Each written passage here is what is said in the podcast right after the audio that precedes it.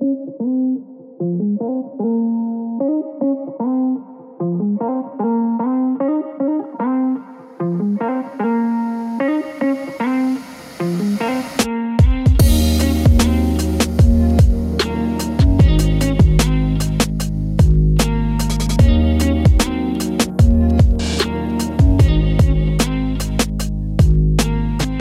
to Faith and Fable, a pastoral podcast that discusses common and often controversial topics from a biblical perspective. My name is Matt Miller. And I'm Matt Henry. Today we're gonna we're gonna wrap this thing up Yes, on social justice. we are done. because we don't want to be a social justice podcast, but I feel like we've been that this summer. Yeah. But But, then when our neighborhoods have been burned down, Yeah, yeah. that's true. So um, we're we're just entitling this "Biblical Light on Police, Riots, and Justice." It's kind of a catch-all, I guess. yeah, we didn't know what else. to. Yeah. Um, so yeah, we're gonna finish up this series on social justice, Black Lives Matter, critical race theory, uh, the rioting, the shouting, and everything that's been connected with it. So um, this is, as you said, it's it's uh, somewhat personal for us because we're we're waiting for two major decisions right now to happen that are going to affect our city and us, therefore, in a very real way. And the decisions are regarding the shooting of Jacob Blake and also the Kyle Rittenhouse tri- trial. Um, they're, they're both in the wings, and so we have little doubt that there's going to be more rioting when these things are given. I do hope that they announce this stuff in like January, Yeah, I'd love it to be, 10 degrees out. yeah, or 10 below. I would even like it where it feels like you your nose have, has frozen off, you know, and just like, all right, we would welcome fires. Yeah. We joke. That's not true. We're not advocating the burning Yeah, you're, you're you're gonna someone's gonna snip up the audio and CNN you on that one right there. Won't be the first time. Uh, the point we are making is that this is not merely some theoretical or abstract issue, but something that for us is very real. Uh, for many who are listening about critical race theory, BLM, uh, these kinds of things, there's not a lot of personal impact unless you just hang out on Twitter all day. But even then, it's still abstract. just- I mean, you're getting all angry. Yeah. But Um, but it, I mean, but you didn't have anybody march through the, your neighborhood threatening you, you know, or walked into the restaurant and made you either stand up and say Black Lives Matter at the top of your lungs or you face a beatdown. right. It's just it's just theory for Theor- too many people. for sure. Um, yeah. So, uh, but because it is more real for us, we do find that people in our church are asking questions that are very real questions. And so, if we're to be faithful as pastors, we must point them to the Word of God as their standard, which is what we have been trying to do, um, just to help people think through some of these issues. So, with that thought in mind, we decided the best way to close out this series is to take you through just some various passages that help frame our thinking in theology as it relates to, um, you know, BLM, social justice, critical race theory, rioting, and protests. And one thing we notice from many pastors who are on the other side, so to speak, is how they are very selective with the passages that they're they're using. And what we're discovering over and over is that little exegesis is occurring, and there's a focus on Old Testament passages uh, and Old Testament passages that are primarily narrative, not didactic. Yeah. That is, they're not teaching propositionally; they're just stories, um, and they're trying to draw principles from those. Uh, there's also the tendency to take some of Jesus' words and elevate them above other Bible passages as well, uh, as if you know the so-called red letters are somehow more weightier uh, when they're not. Which Uh, is if you have why- a good bibliology, Right, right. you understand that uh, all the New Testament writings stand on equal ground. So, so these reflect serious problems in, as we said, bib- bibliology, their ecclesiology, their overall theology, and it is also a very bad indictment of their hermeneutics.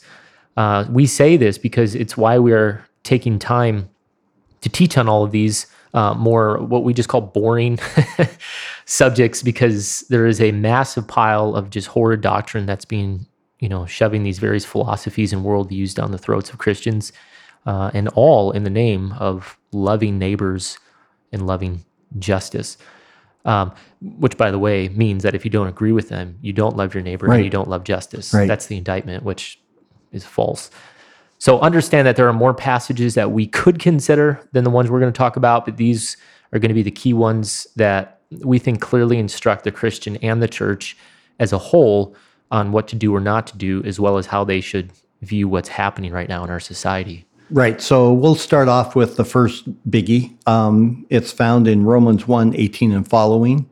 Uh, it's a foundational passage, really, along with Romans 3 for everything that we see on any given day peaceful day, un, uh, riot, rioting, it doesn't matter. Uh, in any given context, these two passages should really help you interpret what's happening. So, good times, bad times, it doesn't matter. Uh, they remind us of what's really going on. And so, Paul writes, For the wrath of God is, re- and, and the for there is because he's like, I'm not ashamed of the gospel. Uh, why? Well, for the wrath, for this reason, the wrath of God is revealed from heaven against all ungodliness and unrighteousness of men who suppress the truth in unrighteousness. Why? Because that which is known about God is evident within them. Give me ex- exp- uh, explain that, Paul. For God made it evident to them. For since the creation of the world, his invisible attributes, his eternal power and divine nature, have been clearly seen, being understood through what has been made, so that they are without excuse. For even though they knew God, they did not honor him as God or give thanks, but they became futile in their speculations, and their foolish heart was darkened. Professing to be wise, they became fools, and exchanged the glory of the incorruptible God for an image in the form of corruptible man, and of birds, and of four footed animals, and crawling creatures. Therefore, God gave them over in the lusts of their heart to impurity, so that their bodies would be dis- dishonored among them. For they exchanged the truth of God for a lie, and worshiped and served the creature rather than the Creator, who is blessed forever. Amen. For this reason, God gave them over to degrading passions. For their women exchanged the natural function for that which is unnatural which would mean lesbianism. Uh, and in the same way, also the men abandoned the natural function of the woman and burned in their desire toward one another, homosexuality. Men with men committing indecent acts and receiving in their own persons the due penalty of their error. And just as they did not see fit to acknowledge God any longer, God gave them over to a depraved mind to do these things which are not proper, being filled with all unrighteousness, wickedness, greed, evil, full of envy, murder, strife, deceit, malice. They are gossips, slanderers, haters of God, insolent, arrogant, boastful, inventors of evil. And I always like this Yeah, one right. disobedient to parents, without understanding, untrustworthy, unloving, unmerciful, and although they know the ordinance of God, that those who practice such things are worthy not of discipline, but worthy of death, they not only do the same, but give hearty approval to those who practice them. So we would simply say when you look at any society anywhere in this present age that we dwell within, you're looking at a society in which this is the situation, right? Right. Right. So they they're, they're, they they they know God, but they what do they say about him? Well, we don't believe there is a God, or that's not the God that we believe in. And and God says, No, I put the knowledge of myself in your heart and in the heavens, and you deny it. You you willfully deny it. In fact, up at uh, verse 18, he says that they're in the active state. This is this is what your your kid who's living in your home is. This is your wife or husband who doesn't know Christ. This is your neighbor. This is whoever it is. They are in the active process of suppressing the truth in unrighteousness. And so, anytime you're going to put your hope in those people to figure out how to do things the right way, you're already wrong. Mm-hmm. I mean, right? I mean, you, you Well, and they know it. Yeah. Because what we always point out about this passage is in order to suppress something, that implies that you have it. so they have the truth. And so they're pushing it down, they're suppressing it. They want it to just go away because they hate it. Um, and they're doing that in the realm of unrighteousness because that's what they are. Um, to the point that he says they're without excuse.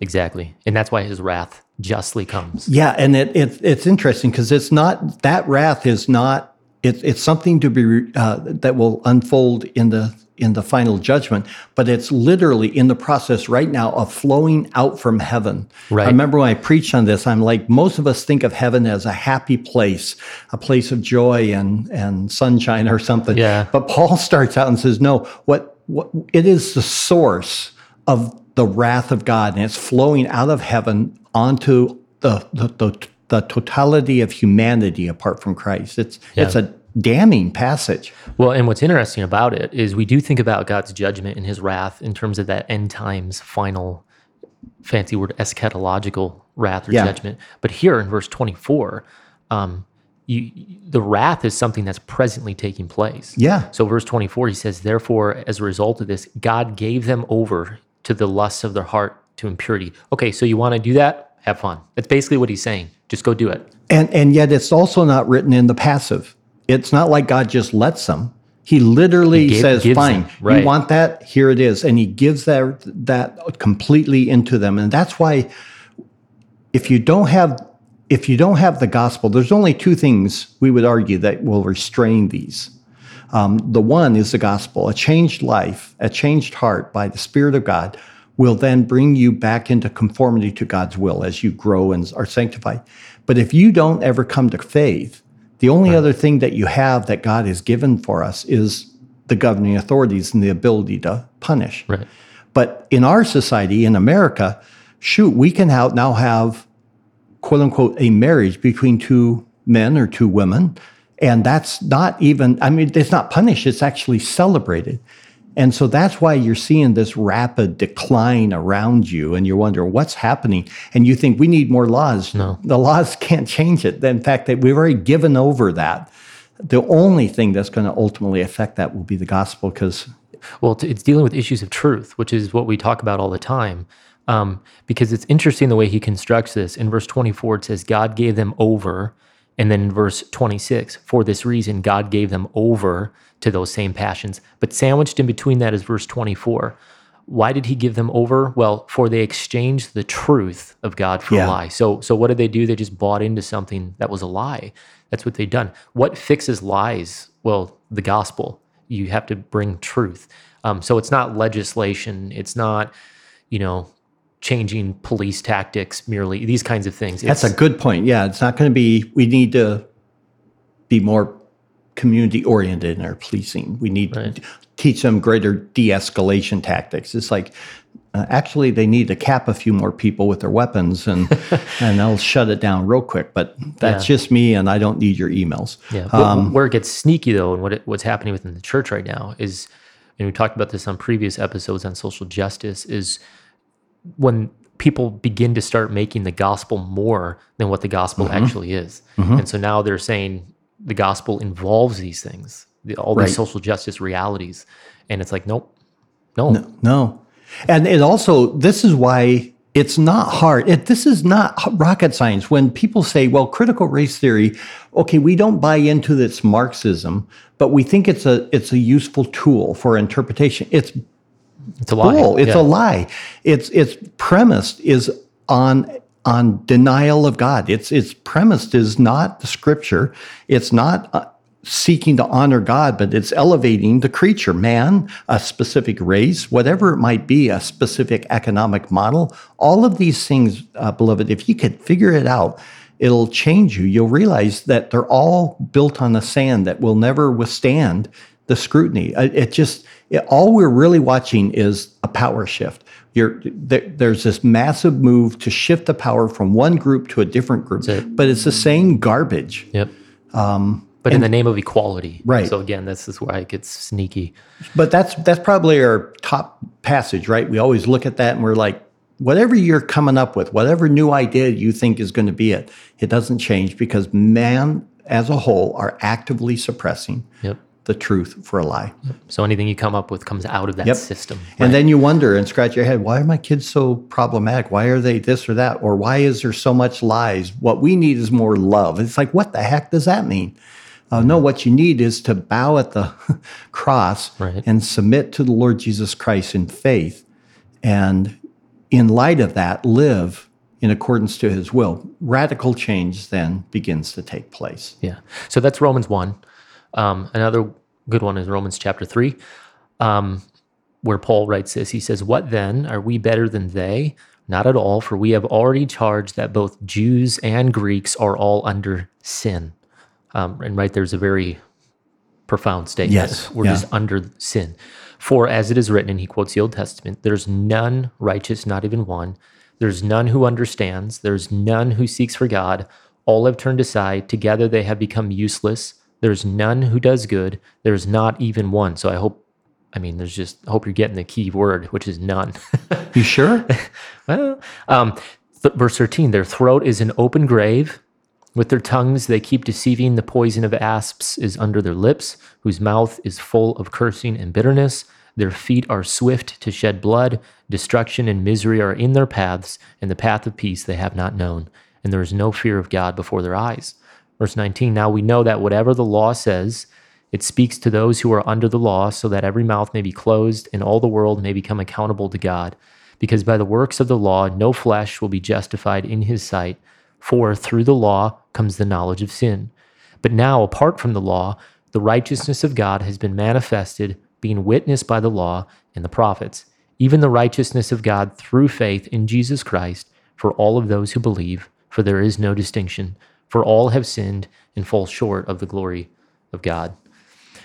So, uh, in this passage, much of what you know we just said in Romans one applies here as well. Yeah, he just be, is more explicit. But but the key one that you said was that that every person and every entity in this age is under sin, and it, category. yeah, and it's a power. It's a power that you and I we can't we can't break. It's it's a power that dominates the age, and so every time you when you, when you're starting to I'm not. We're we're not saying you shouldn't vote for a candidate. We believe fer- fervently in in the right and the need to vote. But if you put your hope there, y- y- you're you've already bought into a lie. I mean, every entity, including the United States of America, is under sin, and only Christ will that sin ever get broken, if you will. Yeah.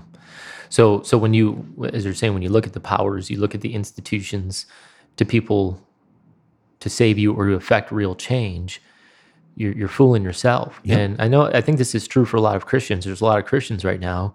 I mean, you just watch their social media. They're more known for their political candidate than they are the person of Christ. Yep. Um, and so they want social change as well, um, but they're forgetting that that begins with the gospel. Um, so so strip everything away, and only one thing ultimately matters: it's if you are justified in God's sight, and He's clear about that in verse twenty. And so again, it is the gospel alone ultimately that will affect true change. What frustrates me though is any genuine Christian will agree with us on that, but it's almost theoretical because then when you watch what comes from their mouth, which is an expression of their heart, you're like, but do you really believe that? That that's really the only thing that really matters. Um, the amount of time and energy put toward fomenting change. I'm going to go and march and protest to show solidarity with my brothers and sisters, and I'm going to put up my placards, and I'm going to wear my mask or whatever it is. It's like only if you shift and make the gospel something more than what the scripture Right, or, exactly. or different. I, I wouldn't want to call it more because it's less actually. yeah. Um, but yeah, once you change the gospel, then you can do that. But until then, Well, and that's what we're saying is a lot of these things are being packed under, you know, that umbrella called the gospel. Um, all these different causes, if you will. Um, and now what they're doing as a result is making these issues preeminent for all believers. So this is why we've worked so hard at trying to talk through these ideas of critical race theory and all the different analytical tools that are present and try to show that they're not gospel issues, despite the fact that so many want to keep making them yeah, gospel you can say it all you want, but it doesn't make it go away. Yeah, and because at the end of the day, they're, they're political worldviews or political ideologies that have come into the church, and we would say it as brutally as they've come in in sheep's clothing, but to deceive and to distract, and ultimately, to I would say, are going to destroy. But so the gospel, you know, it's not about vague concepts or ideas, but about the resolution of sin and Satan and death. That's what the gospel is addressing, and Yeah. fixing, and resolving. And these are actual realities. You know, show a Christian their actual sin, and you can now call them to repent. Isn't that beautiful? Isn't that a neat thing? You can take a brother or sister in Christ and show them their sin and say, repent. You can take a non believer, show them their sinfulness, the wrath of God, and call them to repent and turn to Christ. I mean, you actually have something concrete that you can offer to them. yeah. Yeah, because I, I've heard a lot of I've heard other pastors and stuff say, look, you, you can't just talk about the gospel because if someone comes to Christ, that still doesn't address all the issues of sin. There's still racism in people's hearts. You're right. Call them to repent. Yes, what a concept. Why are you trying to change systems? That's not where the issue is. The issue is in the hearts of people. In fact, if you try to redefine your current cause as some sort of systemic sin, then no, that no one is actually committing, it's built into the systems. Um, a thinking Christian should just mock you. Yeah. Well, and then they scratch their heads at why we all keep talking past each other, right? Because you're you're you're trying to call people to an account on something they're not actually doing. You're trying to address a systemic point that's not in the heart of a person. So as a result, I'm not really certain what I'm supposed to do, which is why I think it was on our last episode we said we're still left wondering after the woke church what we're supposed to be doing. Yeah, because there is no answer, there is no hope because it's devoid of the gospel, and it and if you can get your head around that, then you can push past all of that noise that you've got and um, and realize that they're still pushing something apart from repentance. Simply repent of your sin, your actual sin, as it's being revealed, and you'll do fine in the long run. So, next passage that we would go to that uh, again, there's many passages, but we're just trying to grab the ones that really are big and define uh, us. Romans 12, 1 and 2. You know this one well. Therefore, I urge you, brethren, by the mercies of God, to present your bodies a, whole, a living and holy sacrifice acceptable to God, which is your spiritual service of worship. And do not be conformed to this world, literally this age, but be transformed by the renewing of your mind, so that you may prove what the will of God is, that which is good and acceptable and perfect. And so in Romans, this is where Paul makes that radical shift from theology to his application. And most of his other letters is almost right in the middle, right? Mm-hmm. So the first half is theology, and then he shifts with a therefore. Now this is what it looks like in your life. And and I've learned over the years as a pastor that most of our error occurs when we choose to camp on one half or the other half. So we're all about the first half of Ephesians, let's say but we never quite get around to loving our wives or mm-hmm. obeying our parents. You know, we just can't quite do it. I, but but we Christianize and say, well, we, we are struggling. It's like, yeah, I don't see much struggle. I just see a lot of committing of sin. Um, and so you love your theology. You want to talk all about being elect before the foundation of the world and everything else, but you can't simply be a faithful citizen in a corrupt world. Um, or you go the other way and you're all about what Paul is saying we are to do, but we you divorce it from the theology that is the foundation for it, and now you preach legalism. exactly. And so both of those errors are so common. Um, and, and so you become a theoretical theologian or you become a legalist. But you once you marry them, um, something good happens. So yeah. Paul is now doing that shift. He's he's just spent um, all this time about what is true, the indicative, with now what therefore is the imperative. What must we do? And this is his first salvo. Right. So he starts out here that therefore. So in light of everything he's just written. Um, brethren, by the mercies of God. And what he means there by that s- statement, that phrase, by the mercies of God, is essentially everything contained in chapters 1 through 11. Right. Those are the mercies, that theology right there. Which which is what we just read. You're under his wrath. Yeah.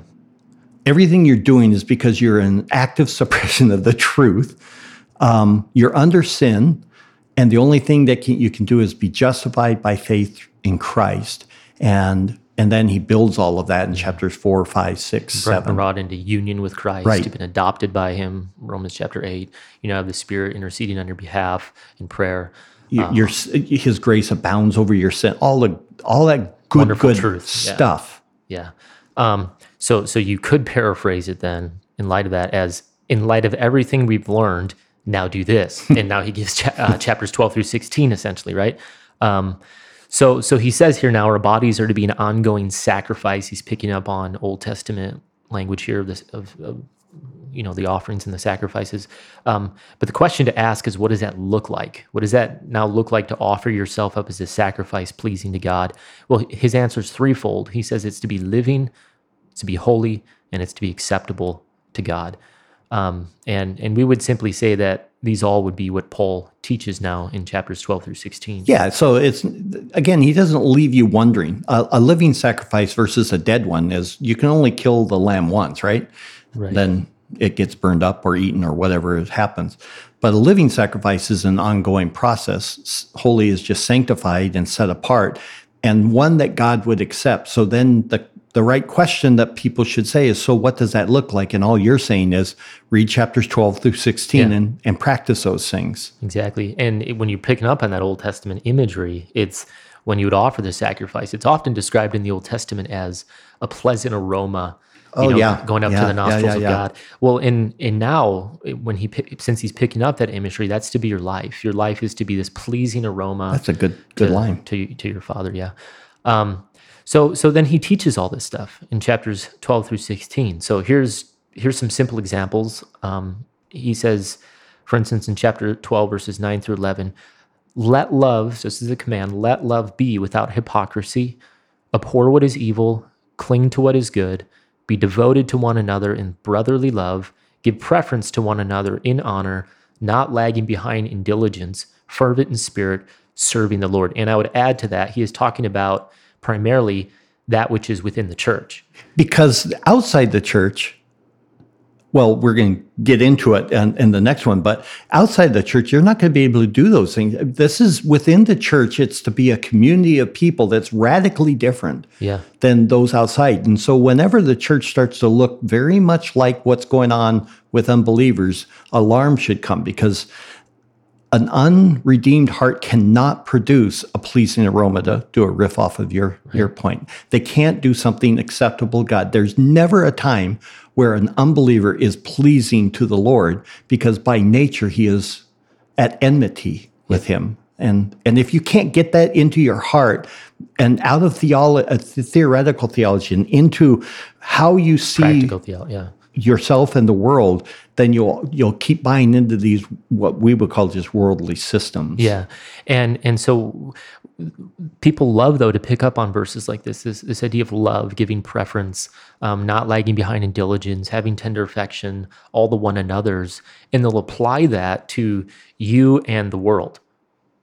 But but no, he he's speaking here primarily, and this is picked up, of course, in First John um, about how we're to act toward one another as brothers and sisters in Christ, primarily. Yeah. Um, not that it's like evil if it goes outside the walls of the church, but that's not the emphasis or the focus. And it, but it's humorous because if you a person was to take a tour of our downtown, where all the all of our businesses are still boarded up and people have done all kinds of murals, you have all kinds. But one thing that happens all the time is a, a verse will be quoted, but and there's nothing wrong with that. But if you think an unbeliever is going to look at that verse and say, "Man, they're right," um, you're crazy. They're, they're going to look at it and yeah, whatever, uh, because they're opposed to the very ordinances of God. And and so remember that the scripture is always going to point to what you do among one another, because the presumption is the world's going to hate you.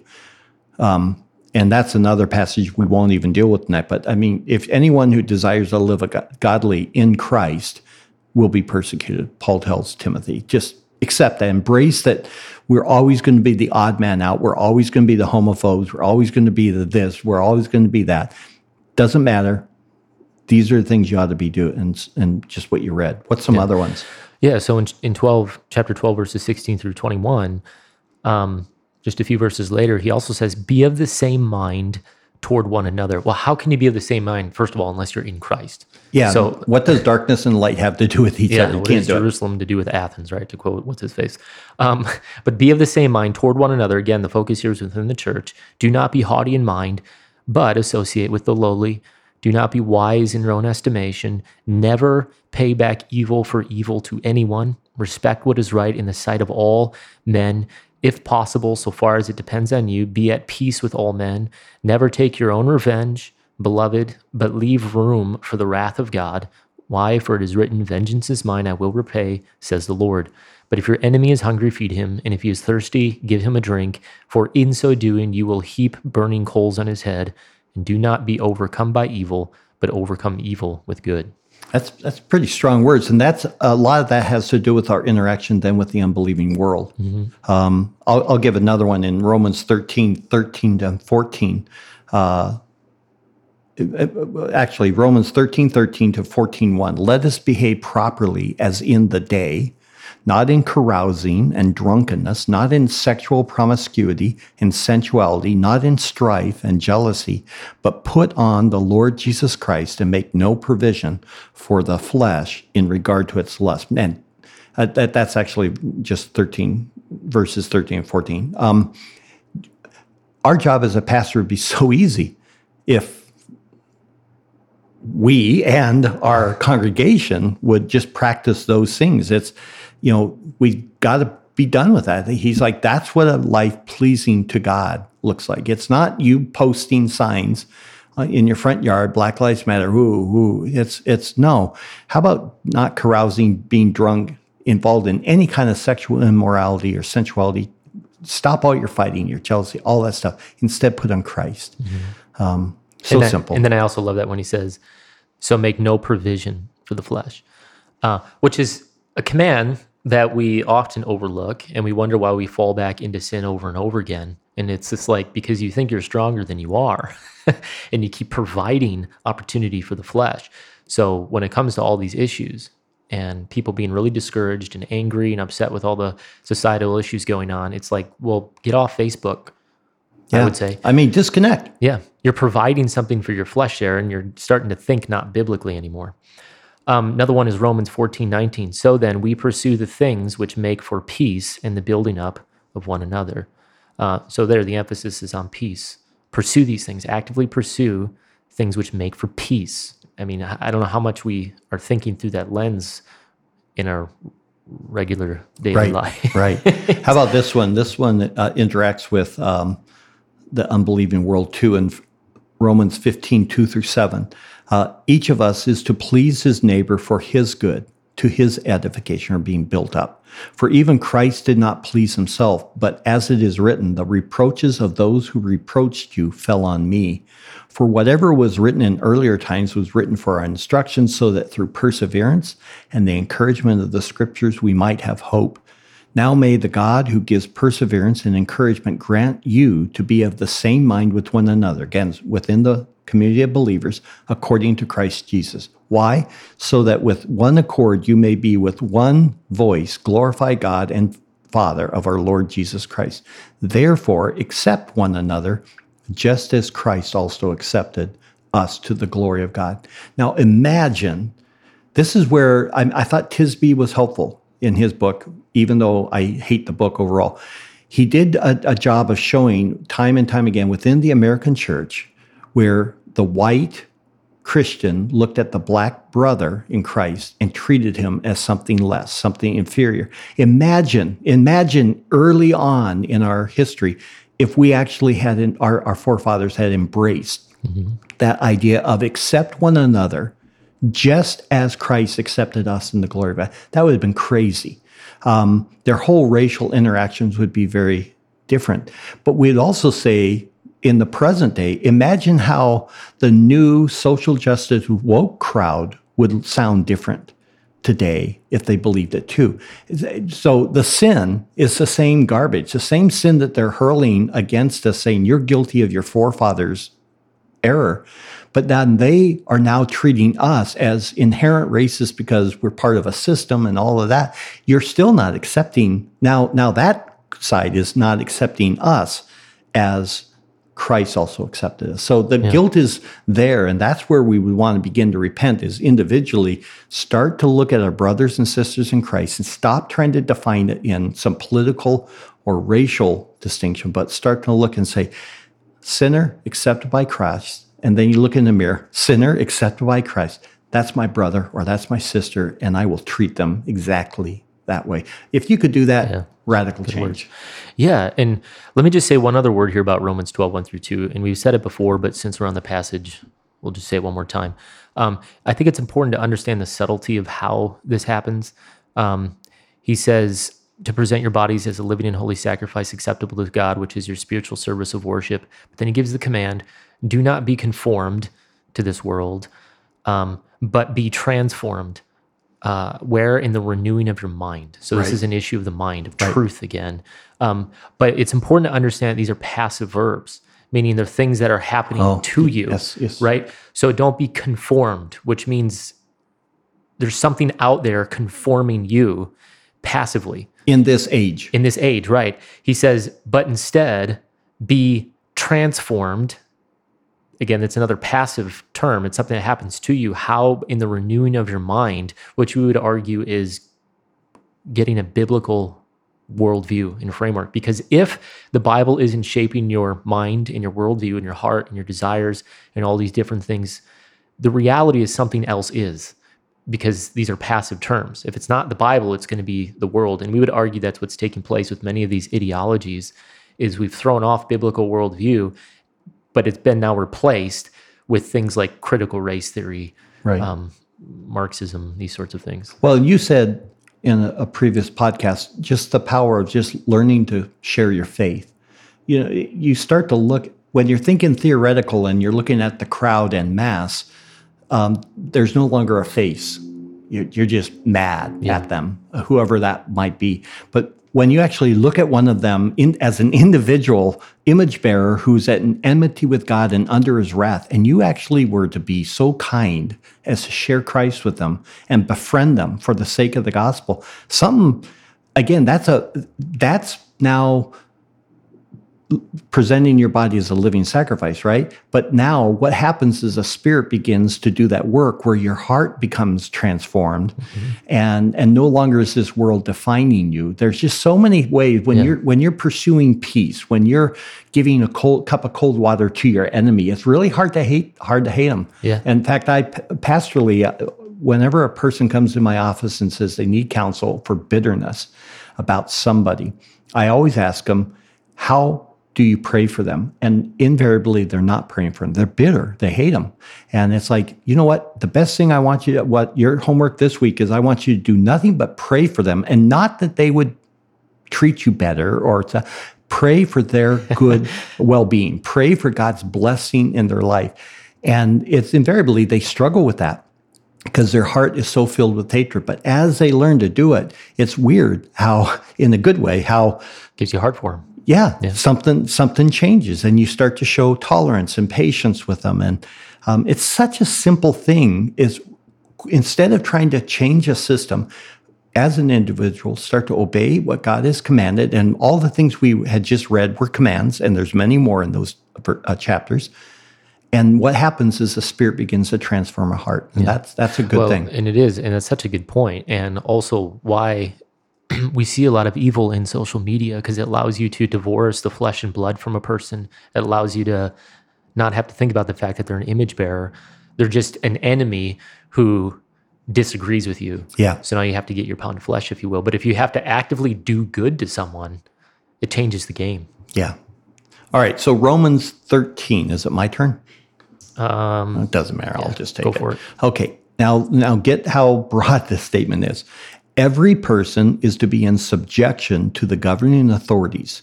Why? For there is no authority except from God, and those which exist are established by God. Therefore, whoever resists authority has opposed the ordinance of God, and they who have opposed will, not may, will receive condemnation upon themselves. For rulers are not a cause for fear for good behavior, but for evil. Do you want to have no fear of authority? Then do what is good, and you will have praise from the same, for it is a minister of God to you for good. But if you do what is evil, be afraid, for it does not bear the sword for nothing. Why? For it is a minister of God. That's an amazing statement. For it is a minister of God, an avenger. That's not kind and gentle. That's not de escalation. Uh, it is an avenger who brings wrath on the one who practices evil. Therefore, it is necessary to be in subjection, not only because of wrath, but for conscience's sake. Now, that's the key passage we always remember when we start hearing and seeing Christians getting involved in these so called peace, peaceful protests and how they describe recent events. And look, you know, you have to understand that it's their anger and that's why these buildings burned. And it's like, no, no, no, no, no. Paul, Paul says all authority exists by God. Mm-hmm. So, so when you're resisting those so, so when every time you see somebody getting arrested, you see people jumping on the backs of the police officers and trying to rip them off them, or you see like in what was it, Seattle, where the guy came running up and took a baseball bat to the, yeah. the police's head, any of that stuff, that's evil. Right. And literally, what is happening is that the police officers and the governing authorities should be able to exercise their God given authority to actually put that person down. That's, that's what that avenging is. And make you afraid. Yeah. He says, but if you do what is evil, be afraid.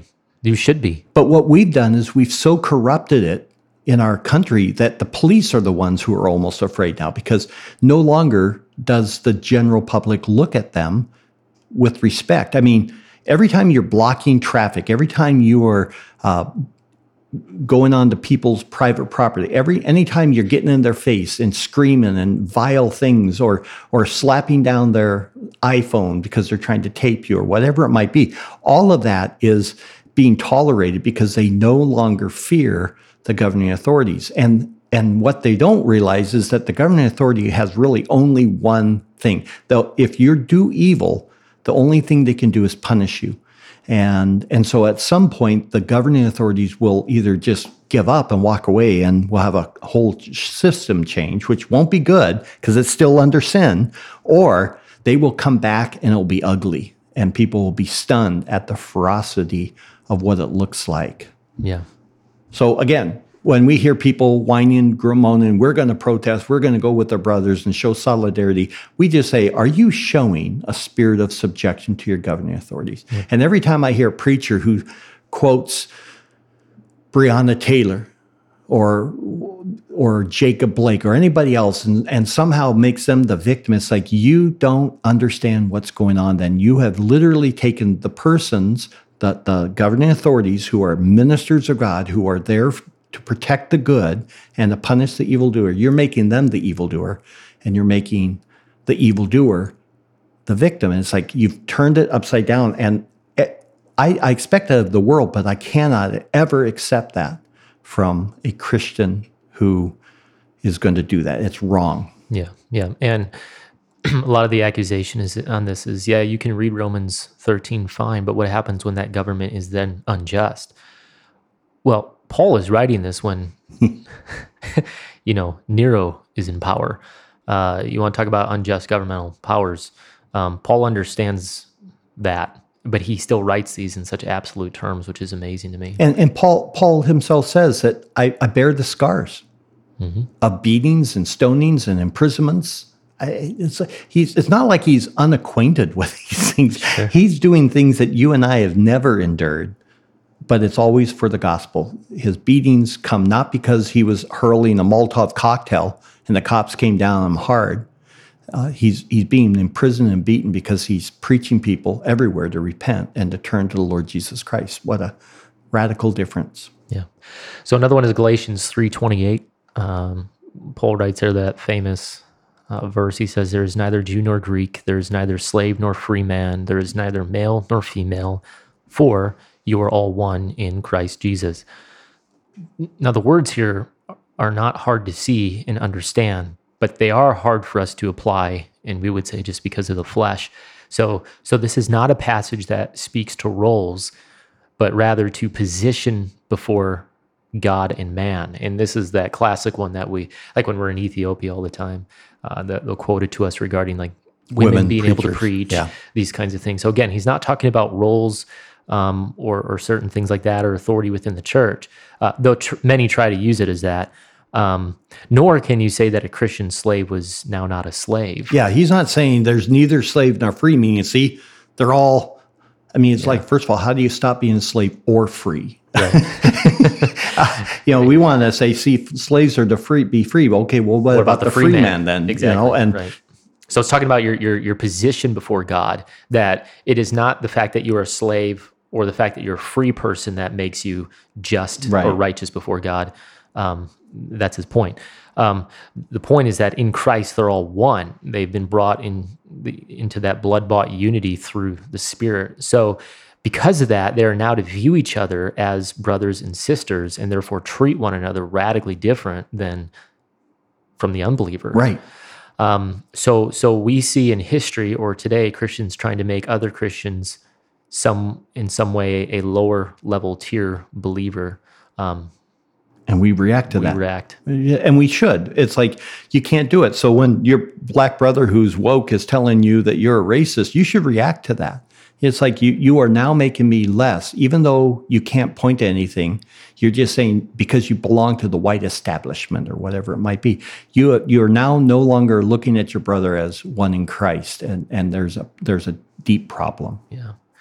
Um, so while roles that are either socially driven or biblically derived exist when dealing with another Christian, uh, we would just say you're you're always to show them honor as a fellow believer. It's not your status or position that makes you better or worse. It's just that you're in Christ. We're equal, and we should treat each other as such. And so I, I would actually believe that if this were taught and practiced in any social situation, that given time, most social evils, for lack of a better, better term, would resolve themselves without a need for overthrowing the social order via riot, riots, civil war, or such. Uh, I don't know. Have we talked about this personally? I, I just, I really think that a lot of things we try to do through force, where if we were just busy with the gospel, it- would it would have its own leavening effect in the society, and a lot of these things would just simply go away because now you have more and more people who are looking at something through a biblical lens. So whether it be the oppression of women or the or or something like this. Um, the best way to handle that is through the gospel and beginning to see these people as brothers and sisters in Christ. And as that's modeled, uh, it becomes a, at least within the church, a way in which these roles and these evils just begin to go away. You realize I may have a slave, but I can't treat them like I always have. And that's what we're going to get to in the next passage. Yeah.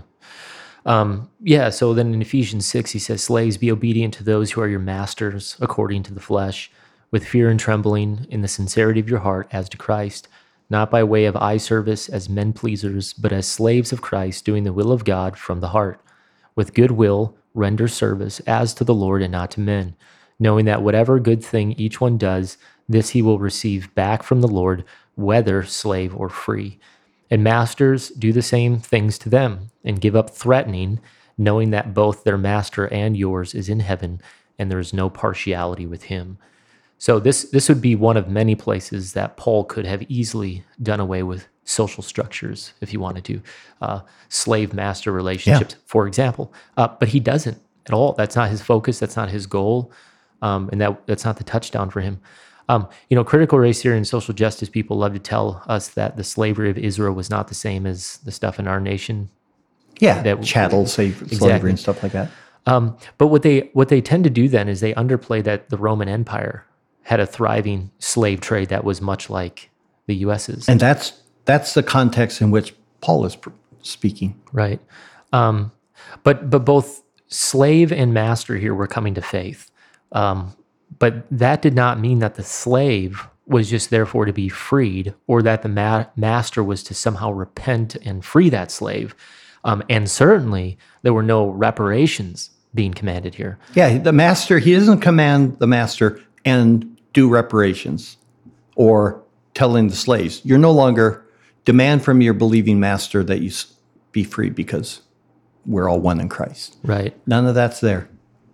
Yeah, I- mean, instead of you know Paul being a social justice warrior, um, Paul instead teaches that in light of the gospel and their faith in Christ, uh, that very different changes should become the norm. Um, so, so not freedom here. That's not what he's saying. Um, He's not de- now, prohibiting now it wasn't it. forbidden, and Yeah. we're not arguing for slavery either. So understand that. Um, but in the context here, Paul is not freeing them, and but yeah, again, he's not forbidding the freedom or the freeing of a slave either. It's just not the point. That's not the Right. focus at all. Um, and we would say, you know, make certain that you grasp that The- these are commands that refusal to obey would result in church discipline. Yeah, a slave that refuses to obey his master and and be an eye pleaser to man, that's actually sin, and the church should discipline them if they won't repent. A master who will mistreat his slaves and not treat them like he would want to be treated because he has a master in heaven, that that master would be Yeah. subject. Yeah, and the implication there is that it is possible to have justice and equity within a slave master relationship. Yes. Um, which is interesting if you just sit there and think about it for a while. I think a lot of people would do well of just letting that run in their mind and just think about the massive implications of that. Yeah. So so a master's to become a really good master, but he's still a master. Yes. And a slave it potentially can remain a slave, but he is to be a faithful uh, master honoring slave, Sure. if you will. Uh, and then there's uh, Philemon. Um, we won't read the whole book. You guys know the story or the letter. Philemon was a beloved brother in Christ, though, uh, according to verse 1. In verses 4 and 5, he's a man who's known for love and faith toward Christ and fellow believers. And I, I think it's worth noting that that's already true of Philemon, uh, Philemon Philemon.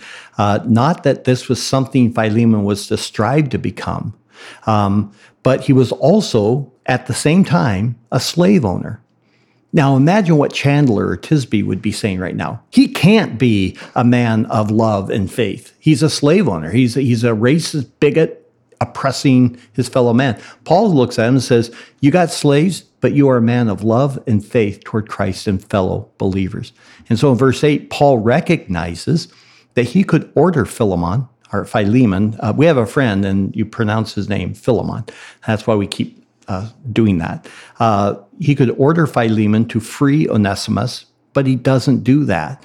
In that verse, it actually says this in order you to, or to order you to do what is proper. Now, that little phrase, to order you to do what is proper, gets seized on to try to say that it's improper to have a slave. But that's not what it says at all. And the context gives a very different meaning. Actually, what to do what is proper is Paul needs Onesimus. And he could order Philemon to, or Philemon to give him up, free him, and let Paul have him back. That's the that's what would be proper. Just give me your slave. But he doesn't because he wants to appeal to him as a brother. He he sends the slave back to his master, which speaks so much about Onesimus because he was described as being worthless. He was a worthless slave. Yeah. And he ran away and he sends him back. That that would be frightening. And what's interesting though is Paul is requesting him because he's useful to me. Um, it's a utilitarian word. He's not saying send him to me because he bears the image of God. He's Yes. saying free him because he's useful to me now. Yes. And he is busy about the gospel. Now that's just crazy. Think about how we'll celebrate the Underground Railroad and and we're if a runaway slave and they come back, come in as the Christians would then gather them. But just think about what Paul is saying. He's like, I found out he was a runaway slave. He became a brother in Christ, and my task is send him back to his uh, master. And I'm going to request that uh, Philemon would then graciously uh, free him. Um, Paul desires that out of Philemon's free will, he would free him to be able to go back and serve Paul. And so he gently appeals rather than thunderously commands or begins to commit acts of violence or the promotion of violence. Uh, Philemon is a wonderful little book and it says a lot more against the critical race theory and social justice kind of movement we see than in any way promoting it. Yeah. So, in conclusion, uh, here, just to wrap this up, we could do many other passages, um, but these are just some of the big ones that we find ourselves remembering and reflecting upon as the various events and words come flying our way. Um, and we are disturbed at how deficient the whole woke movement is with sound biblical exposition and exegesis. They are appealing to corporate guilt and emotion and improperly applied Bible texts. Um, and what it really reveals is how little the scripture actually controls them. And that's the bottom line here. We can say that, you know, we can say the same about anyone on the far opposite spectrum as well. Um, so, kinists, you want to describe kinists? Yeah, kinism. If you don't know what it is, it um, it's actually rather old, but it developed within the Presbyterian Church, and it was this idea, and it's part of the Reconstructionism. Uh, so it's a good postmillennial uh, si- uh, subset, um, and they they basically argued that each race should stay within its own race. It, if you talk to a thinking kinist, um, they would argue, no, we don't look at the other races as inferior. We just believe that God wants the whites with the whites and the blacks with the blacks. It's still very wrong and problematic, but and but that's a pop. That's actually a, a, a view that you'll see in various parts of the the Christian world, and they they call themselves kinists. You you you you are to go according to your own Kin, kind. Yeah, and p- picking up on probably some of those Old Testament passages yep. where Israel was forbidden to marry outside of Israel. Yeah, and it actually gets into our other podcasts that we're doing on ecclesiology, how you view the church, and so you can go back in the Old Testament, and because they're part of the church, um, we can make certain arguments. Uh, because the J- Jews, the Israelites, were forbidden to marry outsiders.